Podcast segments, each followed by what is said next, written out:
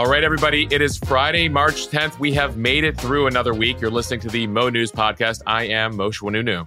And I am Jill Wagner. This is the place where we bring you just the facts. And we read all the news and read between the lines so you don't have to. There's a lot happening this weekend, Jill, but the one thing that will impact all of us, at least here in the US, is daylight savings time.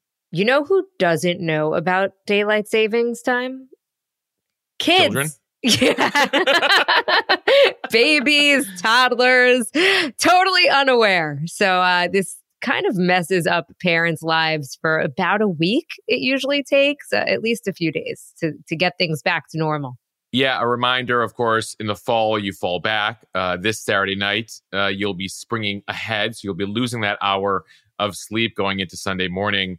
But the good news is, Jill, for many of us, this means an extra hour of daylight starting on Sunday. Yep. And it means we're inching closer and closer to spring and summer. So I'll take it. Jill, I should note, I posted on the Instagram account six tips from NPR on how to better prepare for daylight saving. So it might be a little too late, but they had all these tips like start bedtime 10 minutes earlier each day, the week in advance of daylight savings to start to prep kids for it. So maybe not for this year, but should we never go to permanent daylight savings, there's some interesting tips there for everybody. Mosheh, I feel like as a society, we used to just switch the clocks in spring and in fall with very little fanfare. I, for some reason, these days it's like it's like you've got to prep. It's it's become a much bigger deal, I think, and and it's hotly debated. This used to just be something we did, and we kind of just went along with our lives. And what's so interesting about it, Jill, as you mentioned that is we also once lived in an era when like you had to remember it and set all the clocks, you know, back or ahead in your home. Now we live with smartphones that are always telling us the time. So it's actually such a non thing now. I mean, in terms of like, oh my God, I forgot to set the clocks in my house. Like you have your phone with you. Right. Like, as you were saying, you know, they put out this list of 10 things to do to prepare for it. It's like, unless you have really young kids, just live your life. It's not that big of a deal. No. Okay, Moshe, but let's get to the headlines, shall we? U.S. spy chiefs say the biggest threat to U.S. national security is the Chinese Communist Party. In a surprising turn of events, the cartel responsible for killing two U.S. citizens in an armed abduction last week in Mexico has apologized and handed over the people responsible. An update on Mitch McConnell's health after he took a fall this week that landed him in the hospital. What is in President Biden's $6.8 trillion budget proposal for 2024? Another Norfolk Southern train has derailed just as its CEO testified in front of Congress. And they made sure he heard about it, Jill.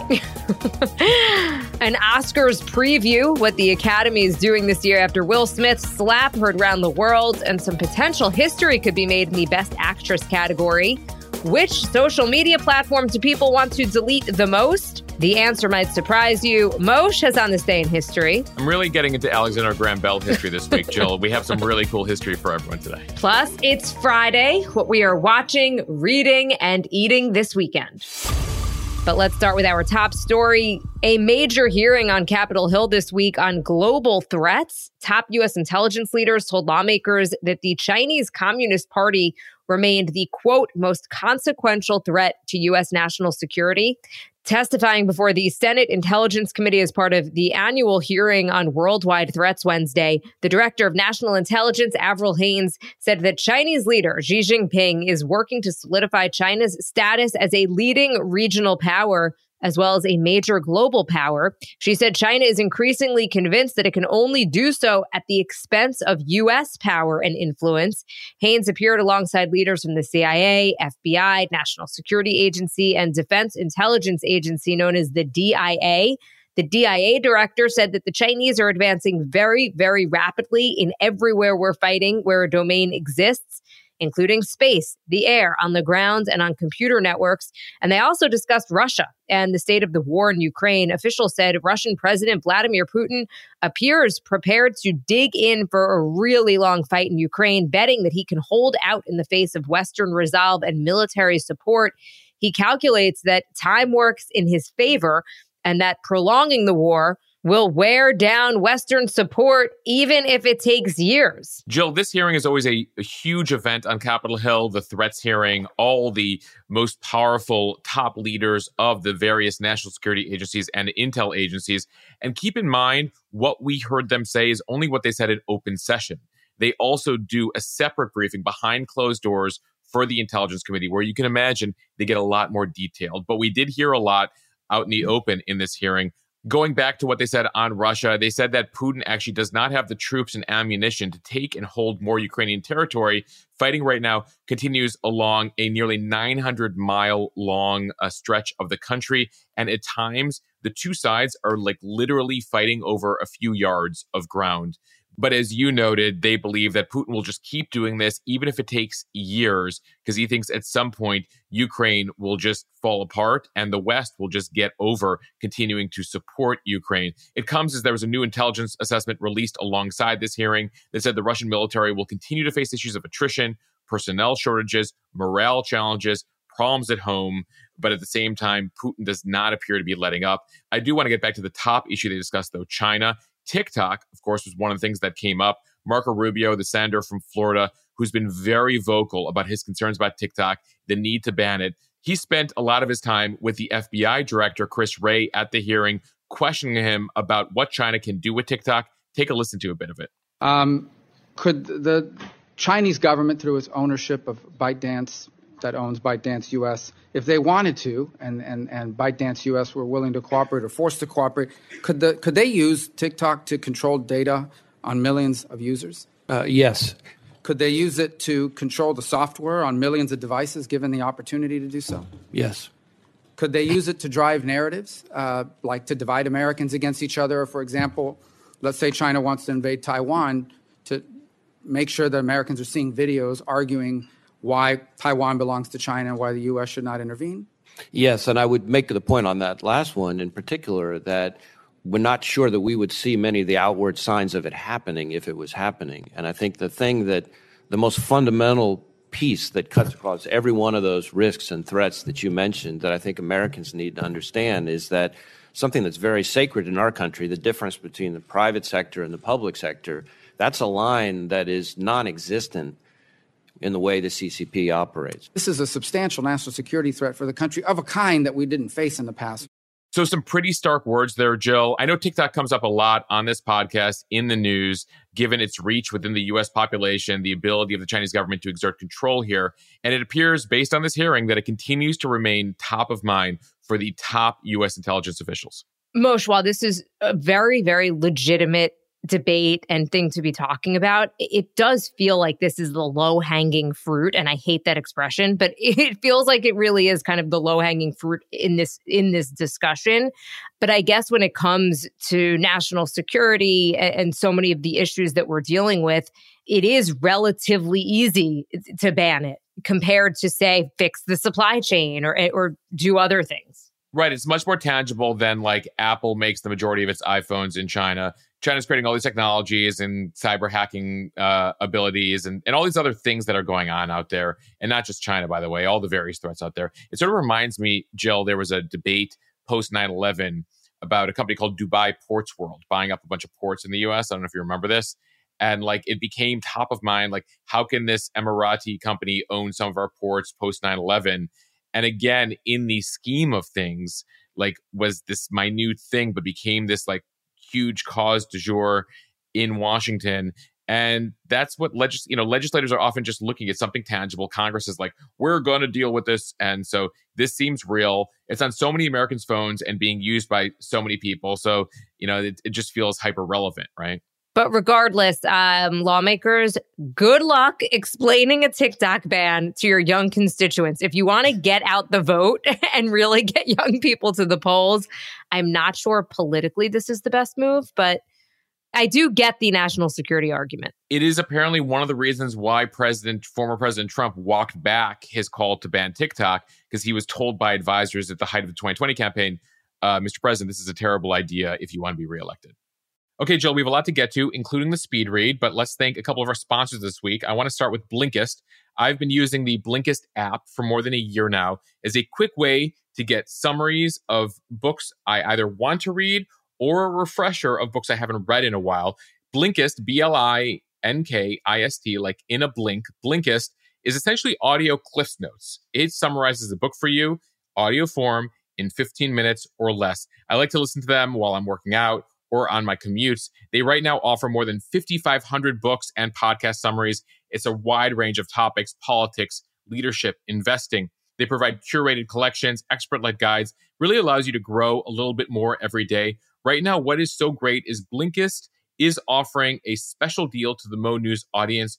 Right now, you can go to blinkist.com slash Mo News. That is Blinkist, B L I N K I S T dot com slash Mo News to start a seven day free trial and get 40% off your Blinkist premium membership. Again, that's Blinkist, spelled B L I N K I S T, like in a blink. Blinkist.com slash Mo News to get 40% off and a seven day free trial. All right, now to Athletic Greens. I've been using their AG1 supplement in the mornings. The Athletic Greens AG1 powder, just one scoop with a glass of water in the morning. It's easy, quick, and it lets you get on with your day knowing that you've gotten over 75 important ingredients, including tons of vitamins and minerals. It also has pre and probiotics to support digestion and gut health. With your first purchase of AG1, Athletic Greens is giving Mo News listeners a free one year supply of their vitamin D and five free travel packs of AG1. Just visit athleticgreens.com slash Mo News to take advantage of this offer. You can get a discounted monthly subscription or you could try it one time for just a month. Again, athleticgreens.com slash Mo News. That's M O N E W S for this special deal and really start to take ownership of your health. Okay, time now for the speed read from NBC News. The Gulf cartel responsible for killing two U.S. citizens in an armed abduction last week in Mexico has apologized in a letter sent to media and Mexican officials.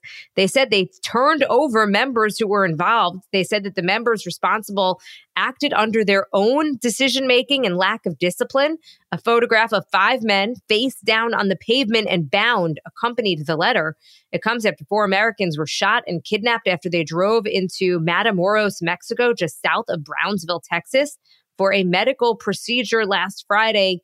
Two were killed, and two are now recovering back in Texas. So, this letter, Jill, is signed by the Scorpions, which is apparently a faction of the Gulf cartel. Matamoros is under the grip of that cartel. It's a major crime group that smuggles drugs, migrants, engages in extortion, murder, illegal fuel sales. So, bear in mind here that this apology is not really authentic, but apparently it is common for Mexican cartels in this part of the country to release messages of this type, especially in the aftermath of high profile incidents. Again, not sincere, but officials suspect this apology was issued because of the amount of public attention and scrutiny into the actions of the cartel. I mean, they're clearly worried that the U.S. will force the Mexicans to crack down on these cartels. Keep in mind, these cartels have a lot of officials within the security establishment in Mexico and the government paid off. And so clearly the Gulf cartel is very concerned about what took place here and is trying their best to try to move on here. I should note in that apology letter, they also apologized to the residents of Matamoros because uh, there was the death of an innocent Mexican woman during that incident. And the letter stressed that the individuals responsible here for the kidnapping and murder had gone against the cartel's rules, which include respecting the life and well being of the innocent. Again, we're talking about a drug cartel here. Fascinating. This is totally not how I thought this was going to go down. They clearly got the hint with with talk in Washington about sending in the U.S. military that they're like, oh, we need to do what we can to prevent the U.S. military from taking us down. From the Associated Press, an update on Mitch McConnell's condition. The Senate Republican leader suffered a concussion after a fall at a local hotel after a political dinner and remains hospitalized for a few days of observation and treatment, according to a spokesperson. The senator from Kentucky is 81 years old. He was first elected in 1984. And in January, he became the longest serving Senate leader when the new Congress convened, breaking the previous record of 16 years. So, Jill, this is not his first fall. Just about four years ago, he tripped and fell at his home in Kentucky, where he suffered a shoulder fracture. And he has opened up about his childhood experience fighting polio and acknowledged that he does have difficulty walking uh, and climbing upstairs related to that fight uh, during childhood. Jill, keep in mind here that typically with a concussion, you get sent home right away. So it is significant that they're going to keep him hospitalized for a few days here for observation, which is leading some to suspect that there might be a more serious issue. Jill, we've talked a lot about the age of our lawmakers in Washington. Uh, it's certainly going to be a factor in this year's presidential race, where Biden is 80 uh, and Trump is turning 77 in a couple months. The Senate's average age right now is 65, and several members are currently out due to illness. Dianne Feinstein, who's 89 and retiring in a couple years, last week was hospitalized uh, for the shingles. Uh, John Fetterman, of course, who suffered a stroke last year, is out right now receiving care for clinical depression. And those departures are not insignificant in a Senate that is so evenly split with just a very slim Democratic majority. And on that note, from Axios, President Biden released a $6.8 trillion budget proposal for the fiscal year of 2024. His message to the wealthiest Americans is clear you have to begin to pay your fair share but his plan has little chance of being enacted by Congress. As we were just mentioning, Republicans control the House and Democrats have a very, very slim majority in the Senate.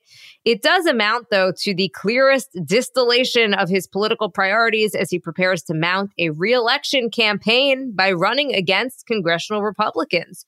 So, what is in the budget? There's $885 billion to help fund the war against Russia in Ukraine and bolster the Pentagon's procurement budget. For domestic programs, a traditional top priority for Dems, he is asking for even more money, proposing about a trillion dollars for so called non defense discretionary spending. Yeah, keep in mind when we talk about the $6.8 trillion budget, that's near what the government spends annually here in the US. Uh, the vast majority of it is non-discretionary spending, right? Social Security, Medicare, uh, defense needs. So there's only a certain percentage of the budget that can actually be cut and can actually go to specific or changing things every year.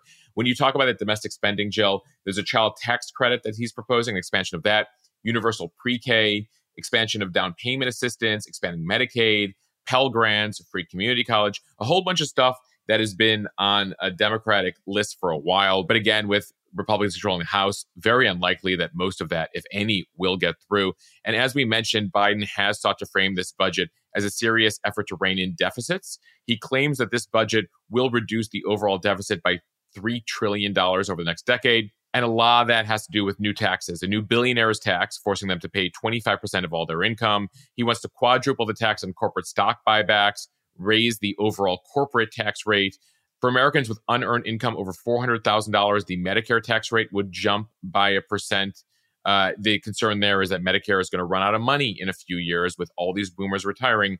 So he's trying to bolster all of that. So you're going to hear a lot about taxes in the coming months uh, as Congress debates uh, priorities, and you have Democrats in the Senate, Republicans in the House uh, trying to come to some sort of compromise on some of these measures.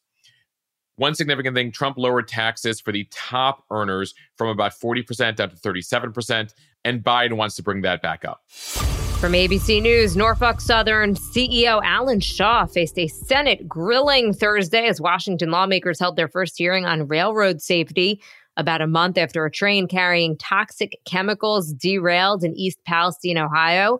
The chief executive telling the Senate that he is deeply sorry for the impact on East Palestine and he is personally committed to make things right. Jill, you can't make this up. It came as another Norfolk Southern train derailed Thursday, just hours before the hearing. This one in northeastern Alabama, their third in a month. The derailment is the latest in a series of incidents involving the company, which is the fourth largest railroad in America, controls a lot of the rail lines in the eastern half of the country, and comes as the federal investigators continue to probe the company's safety culture.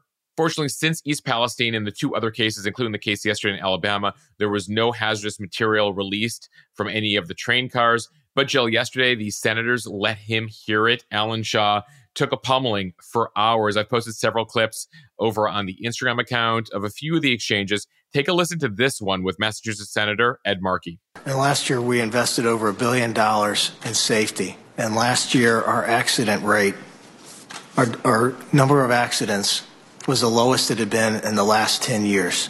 Our safety stats, Senator, continue to improve. And I am committed to making Norfolk Southern safety culture the best in the industry. Well, you're not having a good month.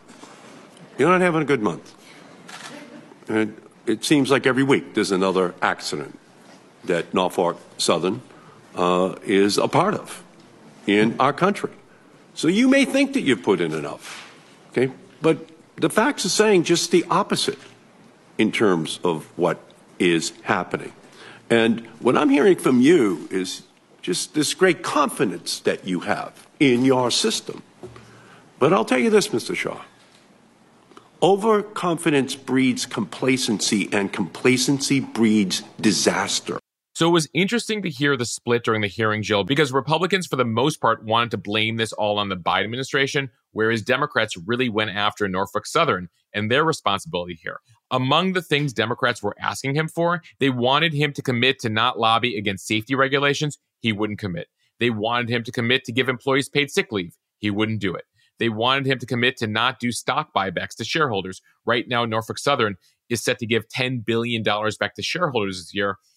Democrats would prefer he spend that on safety. He wouldn't commit to that either. They also wanted him to commit to compensating all of the East Palestine residents for their home, say if their home value diminished due to the spill. He wouldn't do that either. So he was very much trying to ride the line here, be apologetic, but not make any major commitments. From USA Today, an Oscars preview. The 95th Academy Awards is Sunday at the Dolby Theater in the heart of Hollywood. You can watch live on ABC at 8 p.m. Eastern, 5 p.m. Pacific. The ceremony will also stream live on a variety of platforms like Hulu and YouTube TV.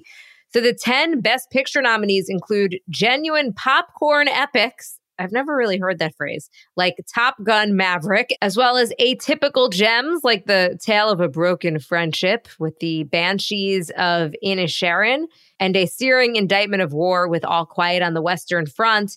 One thing to watch Malaysian film star Michelle Yeoh, fresh off her Screen Actors Guild win, is up for a Best Actress Oscar for her role in Everything Everywhere All at Once. A victory in that lead actress category would be a first for an Asian actress. Comedian Jimmy Kimmel returns as host. He also hosted in 2017 and 2018. One person who will not be there, Ukrainian President Zelensky. He has gotten airtime at a lot of the award shows uh, over the past year since Russia's invasion. But according to Variety, the Academy snubbed him. He did want to make an appearance to drum up support for Ukraine, and the Academy said, uh, we'll pass the Academy Awards always running about five hours, even without a Zelensky address there, Jill. so I think they're trying to figure out a way, especially on the East Coast, to get you to bed before midnight. Another person who will not be there this year is Will Smith, of course. He's been banned from the event for 10 years after he slapped Oscar presenter Chris Rock last year for making a joke about his wife. We talked about Chris Rock's comedy performance uh, earlier this week. As last year's Best Actor winner for his role in King Richard, Smith would traditionally present the award for Best Actress this year. The Academy has yet to announce who will present the award in his place. And with all that in mind, the Academy has implemented a new crisis team to quickly navigate any potential real time emergencies this year. They say we've run many scenarios, so it is our hope that we will be prepared for anything that we may not anticipate right now. Jill, who could have predicted a slap last year? I can't even imagine what scenarios they're running over there at the Academy right now. I was I was actually just thinking the same thing to be a fly on the wall in that room. okay, so the Chinese put a balloon over the Academy Awards. What are we gonna do? So, uh, so everyone starts throwing up. I mean, I, I can't even imagine what kind of scenarios they're thinking about. However, the, the producers have said Jimmy Kimmel would also be ready for anything oh boy. He, and he was asked about that. And he was basically like, uh, not really. So, so he joked. He said he was studying the martial arts since they asked him to host the show. Um, but then he says, the truth of the matter is, I am not ready for anything. I'm ready for some things, but anything that involves violence or me having to run, I am very not ready. All right, some calming words there from Jimmy Kimmel, uh, who's back to host the show this year. Some musical acts to watch as well on Sunday. Rihanna will be performing Lift Me Up from Black Panther Wakanda Forever. There will also be several other performances from songs from the major nominated films. But Lady Gaga, who is nominated for the Best Original Song in Top Gun Maverick called Hold My Hand, will not be performing at the ceremony. The executive producer of the Oscars says she's in the middle of shooting a movie right now and felt she couldn't get a performance to the caliber that she is used to. So she is not going to perform. I would take a performance not at the caliber she's used to. Just give us something. Well, it sort of reminds me of uh, Adele's Vegas shows when she got there and like felt it wasn't up to snuff, and so she postponed her whole run there because again she felt she wasn't ready. You know, these performers hold themselves to a very high standard, but I agree. I'll take Gaga at a five out of 10. I'm totally going to use that excuse with you one day, Mosheh. I'm just going to tell you, like, I don't think that um, the script is really up to par today. So I'm going to pass on the podcast. I, I, think we should skip it. I just, the people have very high expectations and they expect perfection on this podcast. From Mashable, why does everyone want to delete their Instagram account? Mashable going with a very provocative headline there, Jill especially when your business relies on Instagram. well, everyone is an overstatement, but I'll let you get on with the story. Okay, so the cybersecurity website VPN Overview analyzed the search trends for the top 30 most popular apps to see which ones Americans were most interested in deleting. And they found more than 900,000 searches for how to delete or deactivate Instagram, more than any of the other apps that the group analyzed. Behind Instagram, there were about 400,000 searches for deleting or deactivating Facebook. Next up was Snapchat, then Twitter, then Telegram. Only about 14,000 people searched for how to delete TikTok, um, which is pretty interesting given the fact that the government may ban it soon. That might have just been government employees after the last couple weeks, or Marco Rubio searching it 14,000 times. so, Jill, that was an interesting headline that popped or interesting numbers there. But just because some people want to delete Instagram doesn't mean there are any actual fewer people on the app. It still managed to rank as one of the most popular apps of 2022 with an average of about 12 million downloads every month. And that could actually be one of the reasons the most amount of people are interested in deleting the app is because so many people already have the app downloaded on their phone. Keep in mind, especially when it comes to Facebook too, that you're talking about literally one out of four people on earth have a Facebook account. So call me skeptical of these delete numbers, especially given the number of people who have the app. But beyond these numbers, there are concerns within Meta, which owns Facebook and Instagram, about engagement declining both on the Facebook app and Instagram. There was a report leak last year to the Wall Street Journal about Instagram that engagement is declining. And just about 10% of the most popular creators in 2023 use Instagram as their main platform. All right, let's head now to On This Day in History. I want to start in 1876, Jill, with the first phone call made by Alexander Graham Bell. I know we've been talking about him this week. You've got the, a uh, real various... bee in your bonnet for uh, Alexander Graham Bell. well, he made a lot of history when it comes to the phone this week. So, a couple days ago was the anniversary of him first patenting the phone. Well, then he made his first telephone call on this day in 1876 and he called his assistant Thomas Watson, who was in a room next door, with the famous words, the first words ever said on the phone Mr. Watson, come here. I want to see you. Alexander Graham Bell was only 29 at the time he invented the phone and got it to work. He wrote his father in a letter at the time saying that it was a great success, and he speculated that one day there is a day coming when telegraph wires will be laid onto houses just like water and gas, and friends will converse with each other without having to leave their homes. But he did have this unceasing scientific curiosity, Joe, and he invented a whole bunch of stuff besides the phone. He made improvements to Thomas Edison's phonograph. He developed his own flying machine just a few years before the Wright brothers would launch their plane at Kitty Hawk. And this is something I learned this week. He invented the metal detector, Jill. So President Garfield gets shot in July of 1881, and he is lying there, and they're having trouble finding the bullet inside him. So he gets a call with an ask, can you invent a device that'll find the metal inside his body? And so keep in mind that Garfield is shot July 2nd, 1881. He doesn't die until September 19th. So he's lying there trying to recover for two months. During that time, Bell invents the first metal detector. So he brings it over to the president as they're trying to find the bullet inside him. Now, he was given the wrong guidance from the doctor. The doctor told him where to look for the bullet. He couldn't find the bullet there. They would find later in the autopsy that Bell's metal detector was looking in the wrong place for the bullet. Uh, Bell also noted that the bed under uh, James Garfield had metal springs, so that was making the process difficult. But he swore by his metal detector. So, a really fascinating bit of history there, at least one that fascinated me, Jill. Speak for yourself. no, I'm just kidding. It is very, very interesting. Um, look, you know what they say invention is born of necessity. Um, and clearly, they, they needed something like that metal detector. It's just fascinating me because we don't talk a lot about James Garfield, uh, the president, but the fact that he lay there suffering for two months and they couldn't find the bullet, you know, certain things we take for granted today that just the technology didn't exist back then. All right, fast forward here to the 20th century, turning 66 years old this week. The Cat in the Hat by Dr. Seuss was first published this weekend in 1957. A couple celebrity birthdays this weekend. Chuck Norris is 83, Sharon Stone is 65, and Carrie Underwood is 40. And of course, we'll end with some music history, Jill. turning 29 years old this weekend, Jill. Ace of Bases, I saw the sign.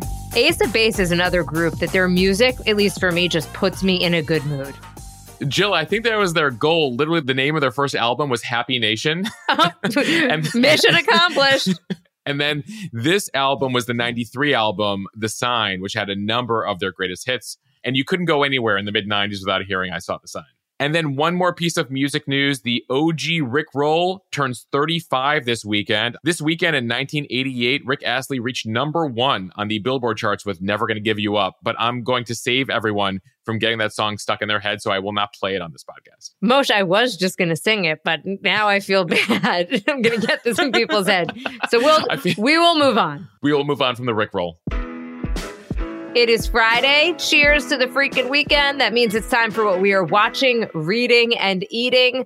Mosheh, kick it off. Jill is a huge weekend for college basketball. All the various conference tournaments are happening. Then you'll have Selection Sunday, 6 p.m. Eastern on CBS, where you will uh, see them make their selections for the March Madness brackets. Then you'll have a few days to fill out your brackets if you're one of those ahead of Thursday, which then leads to the two most unproductive days in the year, really, for a lot of companies as people are watching those games uh, happening on all the networks on Thursday and Friday. Mosheh, I'm in a little bit of denial that March Madness is even happening this year because Michigan, my alma mater, I love Michigan basketball, and it looks like it's very unlikely that Michigan's actually going to make it into the tournament this year. Yeah, only 17 and 15, Jill, and they they lost to Rutgers in the uh, in the Big Ten tournament. Thank you for um, reminding me. Jill, what are you watching? I know we're missing a big thing here. So the Oscars is on. Have we mentioned it? Uh, yes, just kidding. Um, I'm actually going to be watching the Oscars. I know that the ratings are down so dramatically. Maybe I'm just old. Yeah. I like it. I like the red carpet. I like the speeches. As long as I can stay up, I- am going to be watching. Also, want to quickly mention um, I'm not going to be watching this, but Scream 6 comes out this weekend. Jill, it's interesting on the Oscar ratings because it used to kind of live in the 30 to 40 million people watching. And then you saw this collapse in the last few years uh, into the 20 million range. And then in 2021, down 10 million people watched the Oscars. Last year, it was back up to 16 million people. But it's hard to see beyond the kind of top guns of the world, uh, most of the films nominated, how they attract, you know, the the followings and the ratings of yesteryear. All right, Jill, what are you reading this weekend? Okay, I am reading Many Lives, Many Masters, the true story of a prominent psychiatrist, his young patient, and the past life therapy that changed both of their lives. It's written by Brian Weiss. It came out in 1988. So this book has been around quite a while. It's a New York Times bestseller. Um, but a friend of mine is is working to become a medium. And whether you believe in this stuff or not, what she has been telling me has just been incredible. She recommended this book, and I really want to learn more. Uh, so I just took it out from the library. Jill, let me know when your friend becomes a full medium. I definitely want to talk to them. Will do. And what are you reading? So I've had a book on my shelf for a while after watching a, a, short PBS documentary about the making of the atom bomb, the Manhattan Project. The whole story is fascinating, and I heard great things about this book, The General and the Genius. We'll link to it in the show notes. It's the amazing story of Leslie Groves, the general, Bob Oppenheimer, the scientist, and the Manhattan Project and just how remarkably quickly they were able to develop it uh, during that time uh, during World War II. And my favorite topic what are we eating? So, Jill, uh, credit to my wife, Alex, for finding this amazing, like, specialty Italian deli in Manhattan. So, usually, you know, we talk about generic things. If you're in New York City or plan to be in New York City anytime soon, this shop was amazing. Had a sandwich on Thursday here called All'Antico Vinaio. It's on 8th Avenue and 46th. So, sort of Hell's Kitchen, Times Square ish, if you're near Penn Station or near the Port Authority. So, if you're commuting in or out of Manhattan, you're on the west side there. All'Antico Vinaio, uh, really phenomenal sandwiches, but I warn you that the line is around the block sometimes. So, uh, get there early. And apparently, there's a second location down on Sullivan Street a line out the door, your new favorite spot, and you're deciding to tell everybody about it on the podcast? Mistake. It opens at 11:30 a.m. So definitely get there before 11:30. It's one of those places. There's a few of these places, folks. If you ever travel to New York, where literally there's a line out the door uh, like an hour before the place opens. And I guess this place is getting a lot of buzz. The only other place that I could think of that always has lines out the door before it even opens is Zara, the clothing store, at least on Long Island. Uh, anecdotally, um, at the Roosevelt Field Mall and at the Walt Whitman Mall. I've been to both um, early because it's so crowded there and the lines are always so long. And I'm amazed to see that there are women lined up to get into this place uh, before it actually opens. We're going hyper local today, Jill, on the uh, What We're Eating segment. If you're on the west side of Manhattan or on Long Island, we have some insight for you today. I am eating nothing from Zara. I am uh, eating a Greek salad, grilled shrimp, and a hot pita. Mmm, my dinner. Jill, is that on the menu for your Oscar party on Sunday? It's actually waiting for me as we wrap up this podcast. All right, let's wrap it up then. okay, so we got to go. We do want to thank everyone for listening to the Mo News Daily Podcast. Follow us and subscribe so you don't miss an episode and review us in the App Store so we can continue to grow. Don't forget to follow us on the Instagram, despite some of you, many of you, Googling the term delete my Instagram, according to our last story today. Um, at the same time, that is where you'll find the latest and greatest and everything in between that we tell you on the podcast over at the Mo News Instagram account at Mosh at M O S H E H. We will see everyone back here on Monday, Jill. Okay, bye, everybody. Have a wonderful weekend. You're listening to the Mo News Podcast. Peace.